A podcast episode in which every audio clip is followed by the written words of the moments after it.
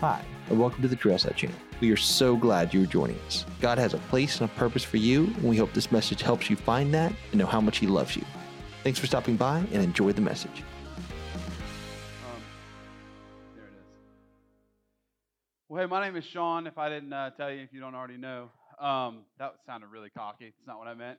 Um, but, but I'm so excited that you guys are here uh, with us this morning. We're going to be continuing our series, uh, Jesus, God of the Impossible, as we uh, continue in the book of John. So if you have your Bibles, um, or you use an app or your phone or a tablet, or maybe you've memorized all the Gospel of John, you're just that good. Um, we're going to be in John 2 this morning, talking about Jesus' very first miracle. Now, if you were here last week, and if you weren't, uh, you should go listen. It's on podcasts on the internet because um, if you put an S on there, it makes you cool, I guess. But uh, but once you go back and listen, because I think what is going to happen, and you're going to see, is this is going to continue to set up through the next month and a half or so as we talk about who Jesus actually is by the Gospel of John. And so last week we talked about a very famous verse, John 1 1, and exactly who Jesus is, because if we know who Jesus is and we trust who Jesus is, that builds into everything else succinctly put, if, if Jesus isn't who he says he is, then none of this actually matters. Like if he's just a good moral teacher, right? If he's just one of the many gods, it, then, then what we actually do here doesn't matter. Then everything that he said doesn't matter. It's not important. Because he doesn't fill the role that he says. And he has to fill that role in order for all of this to make sense, to be powerful, to be worth you giving yourself to. And so we talked about that. And this week, what I want to maybe venture our hearts toward, I, I hope you can walk in this with me, is, is that God is dead set on doing the impossible in your life. But see, we, have messed this up a little bit. Now, some of you guys might have a couple red flags up right now. Like you heard me say that, and you're like, whoa, we're getting really Pentecostal really fast here. Like, are the praise flags coming next week? No, take it easy. It's brief. It's all right. Because here's what, here's what we've missed. We've gotten to a point where we said that God does miracles for our glory, but instead what he does is he does miracles for his. And we've moved that over to be man centric instead of God centric. And that's thrown our theology off so that now we believe things that actually aren't true. And then when we build our theology on things that aren't true, when that theology fails, we get upset. Like maybe God isn't who he said he is. But here's what it actually is God does miraculous things, God intervenes in your stead. The Holy Spirit goes before you. All of these things that you read happen, they're viable. But it's for His glory, not for yours. It's for your good, it's for your comfort, for your peace, for your growth. But it's for His glory. And we've messed that up a little bit. We've made that about us instead. We've said that God wants us to be rich and happy and healthy. And then we get, you know, an appendix attack and the bill comes in and everything throws off, and we're like, God, what are you doing? Well, we're missing the very fact of what God says that His miracles are for His glory and your good. So, as we talk about that today, I want to ask you this. I want to ask you a question to start out as simply what do you do when you're at an unexpected, impossible place in your life? How do you react? Like when you when you wake up like, no one wakes up and like, you know what I want to do? I want to have an incredibly challenging day today. Like, I hope, I hope that somebody flies into the back of my fender on Hampton Boulevard and then just drives off. I'm looking forward to that. That is going to be an opportunity for me to love like Jesus today. All right? No one says that. And maybe you do. And then I would say you we should talk because you might need some counseling, and that's okay. But no one says, like, you know what I'm looking forward to? My kid's getting suspended today at school. Wouldn't that be fun? Right? Be great. Let me tell you, as someone who's experienced that twice this year, it's not that fun. It's not, not great. It's not what you want. Uh, no one, no one wants that. But we do claim other promises of God, right? God wants me happy. Right? The fullness of joy. And we talked about that a few weeks ago as well. But what, what we've come to realize if you actually build on solid theology, what you see is that the fullness of joy is the ability to trust in God when those things do happen. And that He is unchanging even when our lives do. See, that's why so many people have lost faith today. have walked out of church and said, well, the church is just about A, B, C, and D. No, the church can't be about that. The church is about pointing us toward the cross and saying, like, listen, when things don't go like you think they should, you're okay because the one who holds the world in his hands hasn't forgotten you and is still taking you along that path. And so, what do you do when you're at an unexpected, impossible place? Maybe like it's a relationship in your life. Maybe it's with parents or with a spouse, with your kids. Or maybe it's health. Your health is just deteriorating. Something that should, should be or should not be happening is, and you don't know where else to turn. Maybe it's money because you woke up and bills got too big. Or work. Maybe you're at a place where you're working and you just have that one person who everyone loves that just hates you. You guys ever been there before? Like, if, if you quit today, that would be all right with me. You know, like, I had a girl when I worked at Enterprise, because, you know, you want to learn something about humility. Go wash cars in a coat and jacket, 96 degree heat and 120% humidity. Let me tell you. Not this girl who just, I don't, I don't know if I just smiled too much. I don't know. She just could not stand me. And she made it a practice every day of telling me Jesus wasn't coming back. Like that was her thrust in life, you know? she walk up and just in the middle of conversation, like we'd be hanging out, like, oh yeah, I got this pickup at two o'clock. She said, hey, you know Jesus isn't coming back, right? I'm like, thanks. I almost said her name. Like, thanks, person. Like, that's. I'm sure Jesus is up on the throne, being like, crap. Well, she told me I'm not coming back. Everything's ruined now. You know. I was just like, if you would just leave, that would be awesome. My life would be so much better. Not that she had power, just because she was annoying, you know. But but here's the, the reality of that. Nothing shows us how out of control we are like an impossible, unexpected situation. So what do you do when faith moves itself into belief, when, when the, the rubber hits the road and the unexpected strikes? What do you what do you do? Because you know, if we're being real and honest, like at, at some point, maybe you guys feel this way. There's sometimes when I know I'm just playing with fire and I feel like uh, Elf on the movie Elf when Buddy is like doing the Jack in the Box, like ding ding ding ding ding ding ding, and he knows it's coming. He goes blink, blah, and he gets scared. That's how I feel sometimes. Life is. You, you know, you're just gonna, you're just pushing it, right? You're like, I'll get rest tomorrow, or like, oh, that bill will get paid later. Just one more cheeseburger. You know, all these things happen, right? And you're like, okay, we're good, we're good, and then it pops up and makes noise in your face when you get scared. Like, I think that's how life works regularly for us. And at some point, we're going to turn that handle one more time. The jack in the box is going to be out of the box, and then we have to decide what we're actually going to do, what actually matters to us. And that's where we have Jesus. Because here's what we have in Jesus we have uh, a God who is outside of ourselves to trust in and to trust in, to follow, to walk with who, when the, the skeletons in our closet present themselves, he's still there.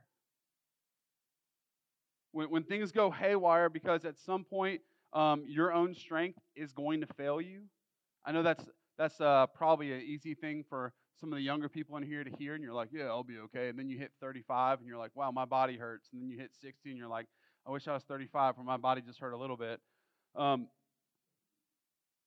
at some point, your strength isn't enough anymore. You can't just power through and will things to happen. And what do you do when that happens? And so, head to John 2 with me. We're going to talk about um, Jesus' very first miracle, which is a popular thing for reform guys in the South to talk about because it has alcohol involved. And um, we're getting there. Some of us caught that. We're getting there. Here's what's happened Jesus called his first disciples. He's hanging out in the city, and he goes to a wedding, hanging out with tons of people. I want to read to you uh, the first, I think, like five verses, and then we'll get to the rest here in a little while. But this is what happens. On the third day, there was a wedding at Cana in Galilee, so right where Jesus is from. And the mother of Jesus was there. Jesus also was invited to the wedding with his disciples. When the wine ran out, the mother of Jesus said to him, They have no wine. And Jesus said to her, Woman, what does this have to do with me? I tell my mom that a lot. Um, kidding. It's a joke. She's on the way to the beach right now. She'll listen to this later and yell at me this week. And Jesus said to her, Woman, what does this have to do with me? My hour has not yet come. His mother said to the servants, Do whatever he tells you. So let me give you some context. Whoops, some context for weddings back in the day, okay? Uh, weddings were not just where you invited a few people and you had those those two, there's always two awkward people who come to you and like, hey, heard your hat to the wedding soon. And all you can think of is like, yeah, you're not on the list. Sorry. Like, really want to make sure everyone keeps their shirts on the whole time. So you're not coming. No one's experienced that, just me. Okay, well. But they weren't like that. They were actually citywide engagements. So all of Galilee is invited to this wedding, right? Like, in fact, a way to kind of show up with the Joneses is you invite everybody you can. The more people you can invite, the better off you look, the more people to celebrate with your family, and the more esteem and honor it shows to the city about how you, who you are, what you have. You know, it's I think pretty similar to weddings in the South, actually, probably. When I I, make fun of my mom and my mother-in-law all the time because when we got married, my wife and I, they were like, "Hey, here's the budget," and I was like, "Awesome, we're gonna go hang out in a park." Not like one of my friends marry us, and then we're just gonna go buy a house and go on a Disney cruise, which was that would have been all the budget we had. But um, they said you can do whatever you want with the money, you know, and whatever you don't use, you can just spend or put in the bank. I'm like, great, this is a perfect opportunity to not be poor anymore. And then they both went, and here's a list of people we want you to invite. Wham! And it was like this thing this thick, you know. You're like, great, all of Columbia and the state of Ohio are going to be there. This is great. I've, I, none of my friends can come. Like, in fact, we decided to have all of our friends be in the wedding party. It was the biggest wedding party you've ever seen. Just that was the only way they were going to get there, right? That's pretty similar to what's happening here. The, the weddings back then were just a, a festival. And they went on for days. In fact, the goal, the kind of normal wedding, was seven days long. Seven days long. Now, I went to a Christian college. I was ready for my wedding to be over when we said I do. I had things to get on. Like, like the reception, guys. Like the reception. Jeez Louise, what are we doing? Summer. Seven days. And, and over that seven days, the groom was expected to pay for everything for everyone for the entire time. So you guys think you have a hard time, like when you go get married, like inviting your weird uncle to come, and you're gonna be like, well, that's twenty-four dollars I'm not getting back, right? Because he ordered the salmon instead of the salad, because of course he did. That you were expected as a groom to pay for everything for a week for people, everyone in the city. It's insane. It's insane. And so, like, place yourself here. It's, it's the biggest day of your life everyone you know is there and everyone you don't. They're all partying on your dime, and you're expected to give everyone everything they need for a full week. A full week. Now, this is kind of, we have a low country boil coming up on June 30th, so I, I kind of feel a little bit of that pressure right now. Um, so if you're coming, let us know. We'd love for you to be there. And I can eat shrimp for a week, but um, you know, I'm sure the interns will get tired of potatoes by Thursday. So, um, because I'm getting the shrimp. So, but but as they're having this party and this get together, here comes Mary, the mother of Jesus, and she says, "Hey, the wine's run out. Like this isn't going to be able to continue. There's an issue." And this is because probably Mary and some of the other women actually were the ones who were serving, who were taking care of the people, so they would have known a little bit beforehand, so they can kind of see the writing on the wall. And she comes to Jesus. She's like, "Hey, listen, um, bad news. They're out of wine." Right now, for us in our uh, like American centric deal, we're like, that's cool. Just go to Publix. You know, it's a little more expensive there, but you get higher quality, so it works out well. But actually, what would have happened in this time period, and this is why context is so important, is that if wine stopped flowing, the party stopped, and if the party stopped, then it actually brought intense shame upon your family because the last name mattered then. I tell people um, you know, when I played sports, I was like, if my last name is on the back of my shirt, I want it to represent greatness. I don't want to be like the annoying kid who doesn't try hard enough. Like it matters. Our names matter. And so in this capacity here in this wedding, if they would have run out of wine, it would have been such a serious offense that that literally they would bring lifelong shame to their family and to their marriage. That when people saw them, the first thought would be they're those people who didn't actually take care of their invited guests who didn't have enough. In fact, it, it was taken so seriously that the wife's family, the bride's family, could sue you for running out of wine at a wedding. Like this is serious, but can you imagine that nowadays? Nowadays we go we go to weddings like the bar isn't open. All I get is wine and champagne. What is this? And here are people where if you didn't do it properly, you could be sued. You, you have immediate issues between your family members. Anybody have awkward Thanksgiving dinners? Yeah, two of us, Marcus and I. That's great. Everyone else, can we come to your Thanksgiving dinner this year, please? Um, I'd really like that personally. But you're starting a marriage out with this, this dynamic of the wife thinking that the husband uh, wasn't careful enough, didn't plan well enough, didn't have enough, didn't take care of her family. Not a great way to start out your marriage. And literally, the entire town that you brought into your wedding, that just walked in, sees you now as unprepared and poor and less than, and even worse, selfish. And this is what happens. And so Mary goes to Jesus, and I love Jesus' response Woman, that goes over well in this day and age. Um, what does this have to do with me? My hour has not yet come. Now, again, let me provide some context. If you actually go back and study the Greek for this, the word he used is just like us saying ma'am. All right, so I know people have read this and be like, Jesus is kind of a jerk. No, he's not. He's being actually very kind, right? He's saying ma'am. What does this have to do with me? And he says, My hour has not yet come. And here's the shift that we notice. And this is why Jesus is Jesus, because the beginning of his ministry marks a very interesting spot. He says, Woman, this doesn't have to do with me because I'm not under your authority anymore as your son. Now I'm moving in to the authority that I came to be, which is God. And so this is actually a monumental shift in the life of Jesus. He goes from being Mary's son to being God of the universe. But still, Mary comes and says, like, hey, listen, there's this issue. They've run out of wine. And then she just tells the servants, I love this. This is actually, I think my mom's a pretty biblical woman because she does the same thing. So just do whatever he says. With the expectation that Jesus is going to move. He's going to do something. He's going to make the situation fix. She doesn't ask Jesus. She says, Jesus, there's a problem. Servants, do whatever he says. It's kind of like my mom when I come over. I'm like, Mom, my, my son won't stop yelling. She's like, Colin, do whatever he says, and just runs away. I'm like, thanks, Mom. But she knew what she was asking of Jesus. She knew that he was more than capable to save the skin of this family. She knew that the moment he began his ministry, it was going to start his death. And he knew that to step into this miracle was going to cost him tremendously. That's why he says, My hour has not yet come tells Mary, says, Listen, like, I don't know why you think I'm going to fix this now. It's not yet time for me to go and to take this next step because Jesus knew when he took that step that people were going to see that something was different about him and it was going to catapult him into ministry. And Jesus is the only person on earth who at that time knows that his catapulting into ministry was going to also catapult him to his death.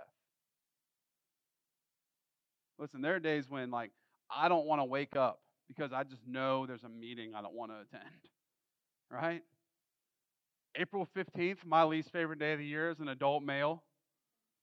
I just want to sleep. So stay in bed till the 16th. But what I learned is the government doesn't, they actually continue past that, which is weird. Dang it. Thought I outsmarted them. I was there. But but this is what's crazy is that this is just the beginning of the story of what's actually going to happen. And Jesus is about to bring deliverance, and he's going to do it at a major cost of himself. And so stay with me, because this is when we're going to get to a point where I, I hope that you are going to struggle as you walk out the door. So, verse 5 His mother said to his servants, Do whatever he tells you. Now, there were six stone water jars for the Jewish rites of purification, each holding 20 or 30 gallons. So, uh, places for people to wash their hands, right? That's what it is. Like you can dip your hand, wash it off so that you be clean, religiously clean, ceremoniously clean. And Jesus said to the servants, Fill the jars with water, and they filled them up to the brim. And I actually have a picture of what the jars uh, looked like. Um, and these are actually jars that were, do we have it? We don't have it? I had a picture um, of the jars, but they were actually made out of stone. instead of the, the typical clay pots that you would see because the clay they said would actually bring disease and sickness and you could actually use the water and become unclean because of that. Sorry i don't know why we're having this problem here. But for purification water for those jars they were actually pieces of stone that were chopped out and chiseled out so that no impurities could get in. There we go. That's what it looked like. I knew we had a picture. See i'm not a liar. So they would actually like take it and, and chisel it out and put the water in there, and they would hold 20 to 30 gallons of water. And it was just meant so people could come and bring their uncleanliness in, be ceremoniously clean, and go into the wedding services. What was a holy situation. Now, some of the, our germaphobes are in here going like, okay, so you just keep dipping your hand. That's kind of gross. Yeah, that's that's the difference between ceremoniously clean and actually clean. My my children like to be ceremoniously clean, um, but not necessarily fully clean. I don't know how many of you guys have raised kids. My son, uh, we're letting him take his own showers now because he's seven. Um, that's anyways, but he's really good at coming in and like presenting himself clean, right? And he this much of his head was washed, and so he'll just put like the front of his head towards you, thinking you're gonna smell here. You know what I mean? Like he's outsmarted us. So he did this a couple days ago. He came in, he just presented the crown of his head, and I smelled it, and I smelled the back of his head. Let me tell you what, the funk there. He was blown away by that. He was like, I took a shower. I washed my hair. And I'm like, yes, but just here, you missed all of this. Kind of what's happening here. They come in, clean their hands, doesn't do anything, but it's a ceremony. And so Jesus says, go and fill the jars up to the brim. Now, that does a, a couple of things for us here. What we see is that we see Jesus calling someone ordinary, the less thans. Notice he doesn't tell his disciples, he doesn't tell Mary, he doesn't tell the people who are in charge of the wine. He tells the servants, like, hey, go fill that and go fill it to the brim. Go, go top it off because we're about to have a party. He, he calls ordinary people. And then he uses what religious law would dictate clean, and he moves that and uses that to the miracle of his purpose, or purpose of his miracle, rather, excuse me.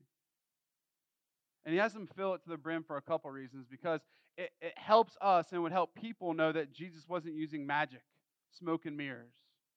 Because here's what people would do on the front end of the wedding, you'd provide the really good wine, right? That's like the dinner wine. You want to show it off. Like, ah, this was twice as expensive. It's like when you go to any restaurant and an $8 bottle costs you about 68 70 right? It's a big racket like this is our fancy wine so guests would come to the wedding ready to celebrate and they're drinking all the fancy wine and you can read fancy as like high volume in alcohol right? Highly fermented the good stuff. So that would get them a little bit excited and they wouldn't care as much and then as people were um, their palate was a little less defined i guess is a churchy way of saying that they would bring out the mixed wine, the wine you would mix with water, sometimes three parts water, two parts water to one part wine, the stuff that wasn't as high quality, because at that point in day six, I don't know how many of you guys went to college, but day six, it doesn't matter quite as much, right? And so it, it wouldn't be as big of a deal. And so Jesus says, hey, fill them to the brim so that when this happens, people can't say, like, oh, they just added wine. He added a little bit of wine that was left. Fill it to the brim so people can't say that it's something that it's not. And then he had the servants fill the water.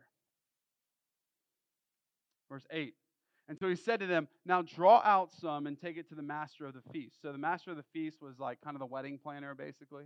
Um, I went to see Hello Dolly a couple weeks ago, or last week, which, if you're into Broadway, you know that. Um, and I obviously didn't because I didn't know what I was doing until I got there. But um, there was a scene where it was very uh, Broadway esque, and they were dancing. You had servers who were spinning with plates and flipping bottles, and all I could think of was my time at Macaroni Grill when I tried not to walk into people and throw pasta on tables, and thought those guys really know what they're doing. Um, but but that's basically how this master of the feast would do. They would be very uh, presentable and very kind and like la la la with everything, make it look beautiful, make the wedding an event. And so the the, the master of the feast comes and, as verse 8 says, tasted the wine. The water now become wine. And he did not know where it came from, though the servants who had drawn the water knew. And the master of the feast called the bridegroom and said to him, Everyone serves the good wine first, And when people have drunk freely, then the poor wine. But you've kept the good wine until now. So imagine this. They're a few they're three days in, they're running out of wine. Jesus has this miracle happen, and it's so good that the, the head festival feast person, that's great English, comes and tastes the wine. And he says, Listen, uh, typically people save the good or use the good stuff at the front end and save the bad stuff at the end, but here we are toward the end, and like this is the why this is the good stuff. Like, why did why did we not use this earlier? Well, what happened here? Because what Jesus does is, is a, a full on miracle. He doesn't halfway do anything. And listen, I've heard some bad agenda driven theology say, like, well, you know, it wasn't heavily fermented. Like, listen, here's what we're just going to say this out loud, okay? It was wine that was fermented, and it was so good that it was meant to be from the front of the party when people would drink too much. All right, like we don't need to idolize alcohol or anything, but we also don't need to demonize it. It was not grape juice.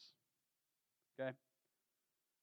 But here's what Jesus does he, he takes what was meant to serve a normal purpose and he uses it in a miraculous way and he, he saves the bridegroom deep shame. Now, wh- what they did was they deserved it, they didn't prepare, they weren't ready. And yet, here is Jesus doing something so incredible that it literally saves them from a lifetime of shame, from bringing pain on their wedding and their marriage and their own family. Jesus comes in and he saves them from it.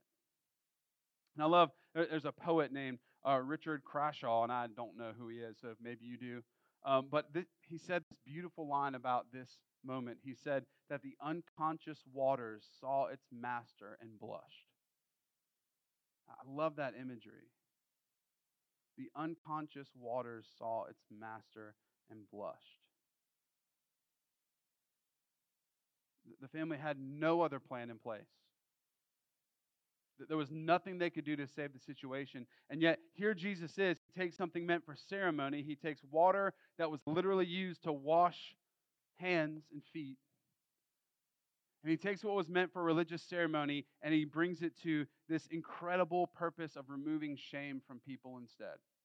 He takes what was normal and he makes it supernatural. And the unconscious waters saw its master and blushed. He took something meant for ceremony and made it so good that the wedding feast master came and said, This is the good stuff.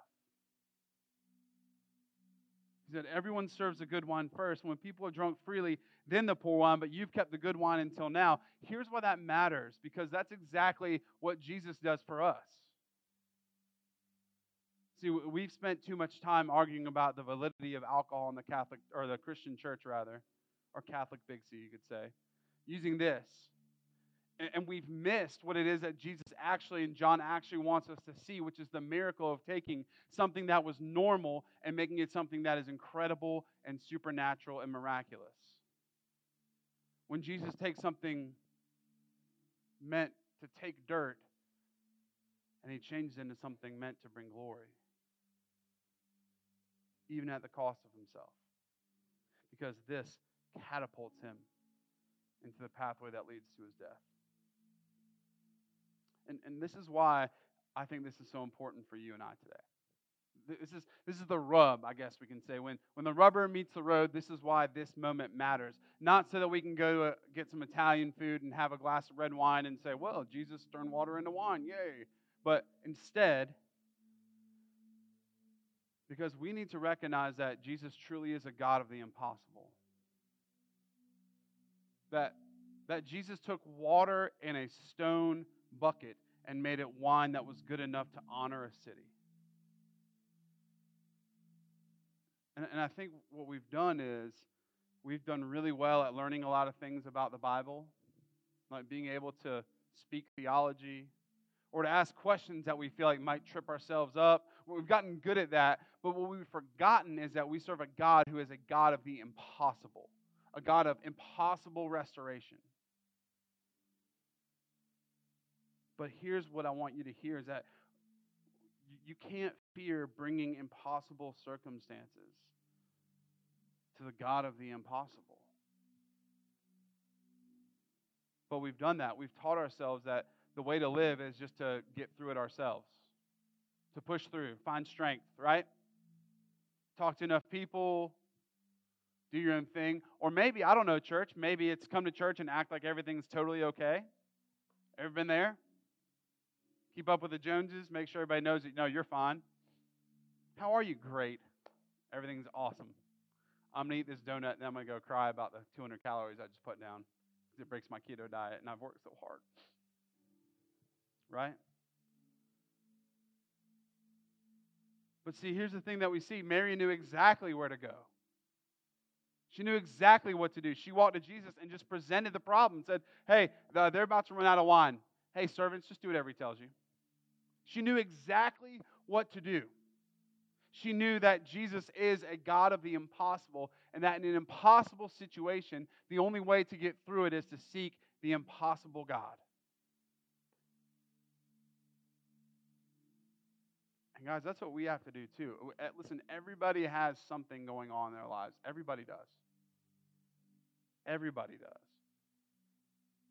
I've met a lot of people who are very comfortable, who didn't have to live in problems, who can write checks and pay them off, or who can present a beautiful life.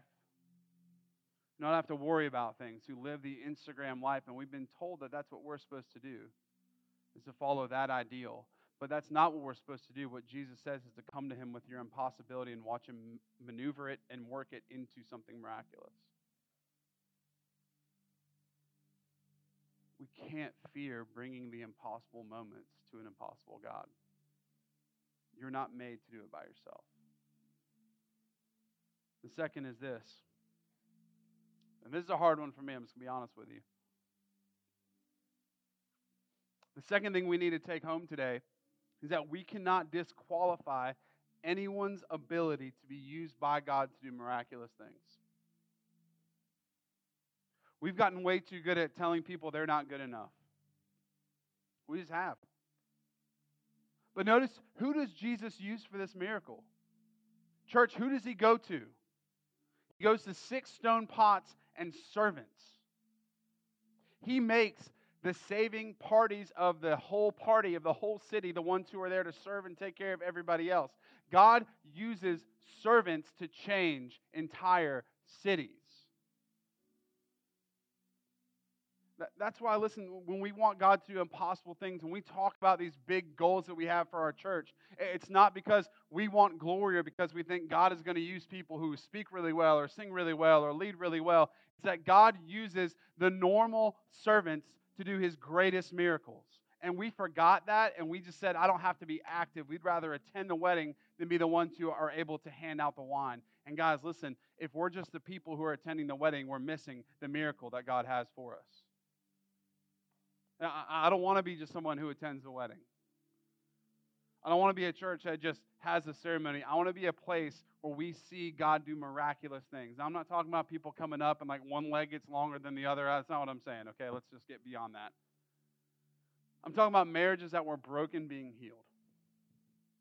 I'm talking about sick children being taken care of. I'm talking about addictions dying. I'm talking about restoration of relationship.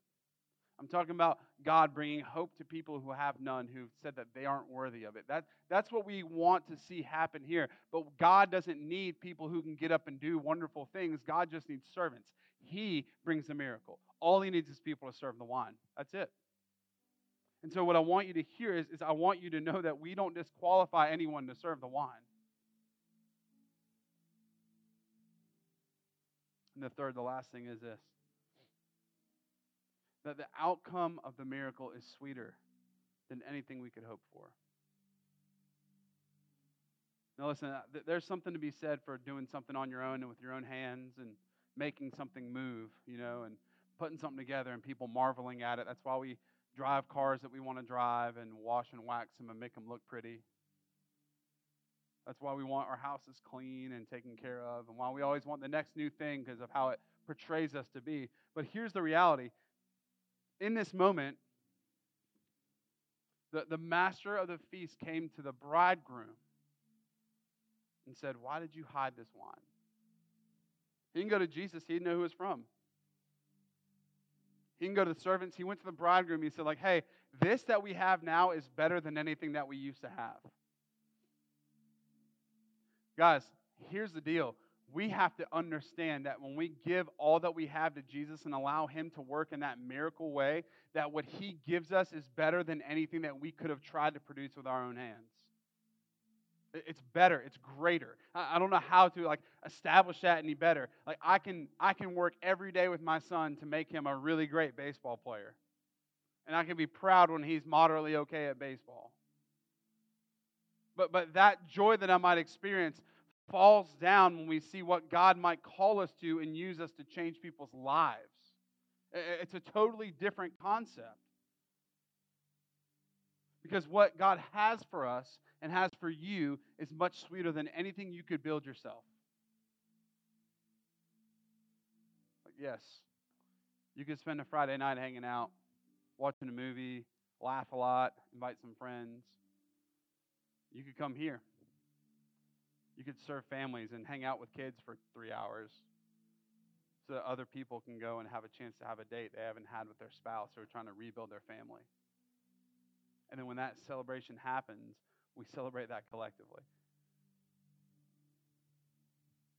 Because what the outcome of the miracle that Jesus has for us is greater than what we could build.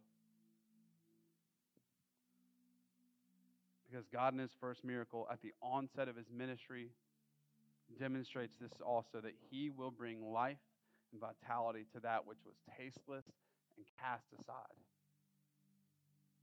So, my question for you is this as we close this morning what is it that you need to bring to Him today? What impossible way do you need God to move? What are you holding on to that you don't need to hold on to anymore?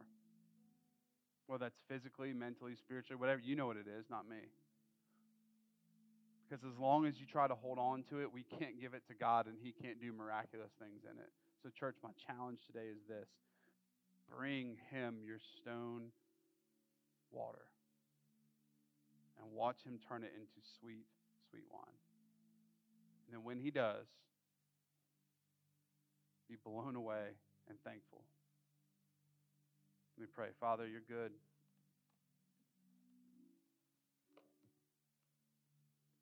Lord, I thank you that you are in the business of miracles and you're in the business of restoration. You're in the business of hope. And, and Lord, I, I just I pray that as we celebrate that with this last song today, that it wouldn't stop here. But God, that um, you would move in our hearts to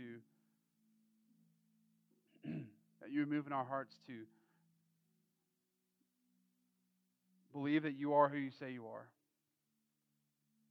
That that you've called us to this church because you want to do things that are impossible to everyone on the outside that we know you're capable of. And so, God, I just ask that you would give us that vision, give us that mission, give us that heart. Lord, break us down of our pride, break us down of our insecurity. And Father, when we're in moments where it seems impossible, Help us to remember that you are exactly who you say you are. Because if you're anything less, you're not God. Help us to believe that and to live in that. Thank you for all you do. Because you're God, and you're good, and you love us. It's your name we pray. Amen. Thanks so much for listening. We hope you were encouraged by the message and you feel closer to Christ than you ever have before. If you'd like to learn more about our ministry, visit us in person, or help support our mission as we seek to love Jesus, serve others, and live unified, check us out online at trailside.church, or you can find us on Facebook, Instagram, and Twitter. Thanks so much for listening, and we can't wait to see you again soon.